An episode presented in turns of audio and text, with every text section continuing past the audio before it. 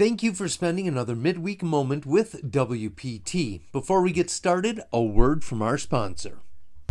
This is Ramsey from Security Plus LLC, the best employee benefits broker. We have been reducing cost on benefits for employers across the U.S. since 1988. We have better benefits for less money. We will shop over 200 carriers and over 600 plan designs to find the best deal for you. We want to put that money back in your pocket. So be on the lookout for a phone call from us because we will be reaching out very soon.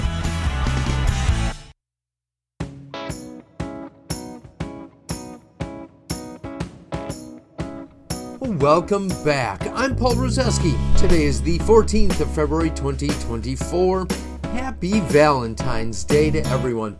It's an interesting crossover day today since it is Valentine's Day, so there's little surprise that today's also National Cream Filled Chocolates Day, along with National Have a Heart Day. Closely related to this overall theme is Library Lovers Day, which then piggybacks into Read Your Child Day and International Book Giving Day. But then something comes out of left field like Pet Theft Awareness Day, which really feels like the opposite vibes. Speaking of really opposite vibes, it takes me to my first story, so let's jump into some news together. As many of you have probably heard, the Senate and the Assembly adopted and passed the legislative district maps that Governor Evers had originally proposed to the Supreme Court. Interestingly enough, the Democrats in the Assembly voted against adopting the Evers map. After all this has been hashed out, they were against it. Another party line vote of not getting along. I think that the Democrats in the legislature have had the short end of the stick for long enough that they'd like some leverage and, in a way, probably a little bit of retribution. I'm sure at this point they want to roll the dice to see what the Supreme Court will decide to do because the governor's map is the closest to neutral of the four remaining options the court would pick from. So, actually, Word is that the governor is expected to sign that map into official law, which would override any further action from the Supreme Court, and we will have new legislative maps set until 2023. Fingers crossed, maybe we can finally put that drama to bed, at least for a little while. In other news, this morning, Valentine's Day morning, or yesterday morning, depending on when you're listening to this, the morning of Valentine's Day, the, the, Assembly Committee on Education was scheduled for an executive session so the members can meet, debate bills that already had a hearing, and vote whether they come out of committee. Maybe they need amendments, or maybe they need just a green light to go to the full floor vote on its path to maybe becoming a bill. I was in the room and watched as a few of the members put out a little treat, candy, something for everyone else on the committee, a nice spirit of Valentine's Day. But then the meeting get call, gets called to order, and the theme of opposing viewpoints and frustrated vibes quickly takes hold. Because school funding is always a loaded topic, and that was the first topic of the day. Neither side of the aisle is happy with the formula. Is it too much? Is it not enough? Is it fair? Is the other side bargaining in good faith? It was quickly evident that the vote on whether or not to take the cost of funding charter schools off of the local property tax commitments was going to break along pro- party lines, as many of these things tend to do, and mostly it did. One Democrat joining the Republicans to vote for the bill. It'll live to see another day. Unfortunately, it sounds as if Governor Evers didn't even entertain talking about the substance of the bill with the authors, let alone negotiate details of making it easier to implement. That hit me a little like a disappointing Charlie Brown kind of Valentine's Day. In other news, the full Senate and the full Assembly were both on the floor yesterday voting and debating bills that have already come out of their many committees. The Assembly is back at it again on Thursday, tomorrow, with another 40 bills and resolutions, and then again next Tuesday with another 55. They are getting it done bills to confront childhood obesity and human trafficking and truancy, Re- resolutions to honor hometown heroes and recognize the legacy of former government employees and designate things like February 29th being Rare Disease Day in Wisconsin and proclaiming February 2024 to be American Heart Month. The business of government being done.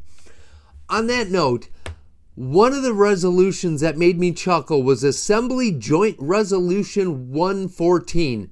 If you ever wondered what an official statement of the Assembly sounds like, listen up. I quote relating to honoring the success of Ben Chan on Jeopardy! Whereas Ben Chan is a valued member of the Green Bay community and philosophy professor at St. Norbert College in De Pere, and De Pere, and whereas Chan's love for learning shone through his uplifting tenure on the American um, on the popular American quiz show Jeopardy! And whereas Chan made his Jeopardy! debut on April 13, 2023, and completed his 10 game run on May 23rd, and whereas Chan demonstrated excellence and humility through measured game strategy, correct responses on 18 daily doubles, and multiple runaway victories resolved by the Assembly, the Senate concurring that the members of the Wisconsin legislature congratulate Ben Chan on his accomplishments through 10 episodes of the quiz show Jeopardy and wish him luck in the Jeopardy Tournament of Champions.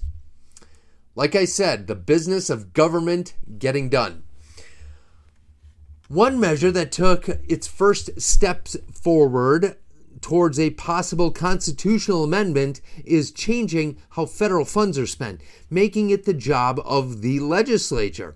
According to the Wisconsin Constitution, the legislature is in charge of determining the budget and the laws, and essentially the rules of operating the state, with the governor's role to be executing and enforcement. Well, the COVID federal funds that were put at the discretion of the governor to help assist with the execution and operations of the government was a special circumstance. And well, just like the first story, where Democrats are frustrated with Republicans about school spending, Republicans are frustrated with Governor Evers about COVID spending, and thusly, a proposed constitutional amendment about, quote, whether the governor should be prohibited from allocating any federal funding on behalf of the state without the approval of the legislature, unquote. And so the push and pull of power struggle continues. In other news, there were a couple of election related bills that were passed, including one that prohibited the last minute closures of polling places. In another election related news, guidance was given by the Elections Commission about the addresses that voters and witnesses fill out on absentee ballots. The Commission officially said that election clerks should not throw out ballots if the street number, street name, and one other piece of information at the city or the zip code are present. For example, if someone puts the municipality but not the state or the zip code, they're fine. They also said that ballots should not be excluded, and I I should say excluded instead of thrown out. No ballots are actually thrown out. They're just set aside and not counted, but all ballots kept in case there's a recount, they're not thrown out. Anyway, ballots shouldn't be left uncounted if the address of the witness doesn't have an address, but something written along the lines of same or ditto or same as the above or same as voter or even just like the quotation marks or an arrow pointing to the address on the next lines, anything implying that the information of the witness is the same. If the witness mostly got it or was lazy or whatever, the voter should still have their voice heard, is the official opinion of the Elections Commission. In closing, in the spirit of Valentine's Day, I will go back to a quote from George Washington from a letter he sent to all the states announcing his retirement from the military, where he called on all citizens to, quote, entertain a brotherly affection and love for one another. Without these things, we can never hope to be a happy nation. Unquote. Definitely in the spirit of Valentine's Day, and definitely we have some work to do. Have a great second half of your week, and as always, thanks for listening.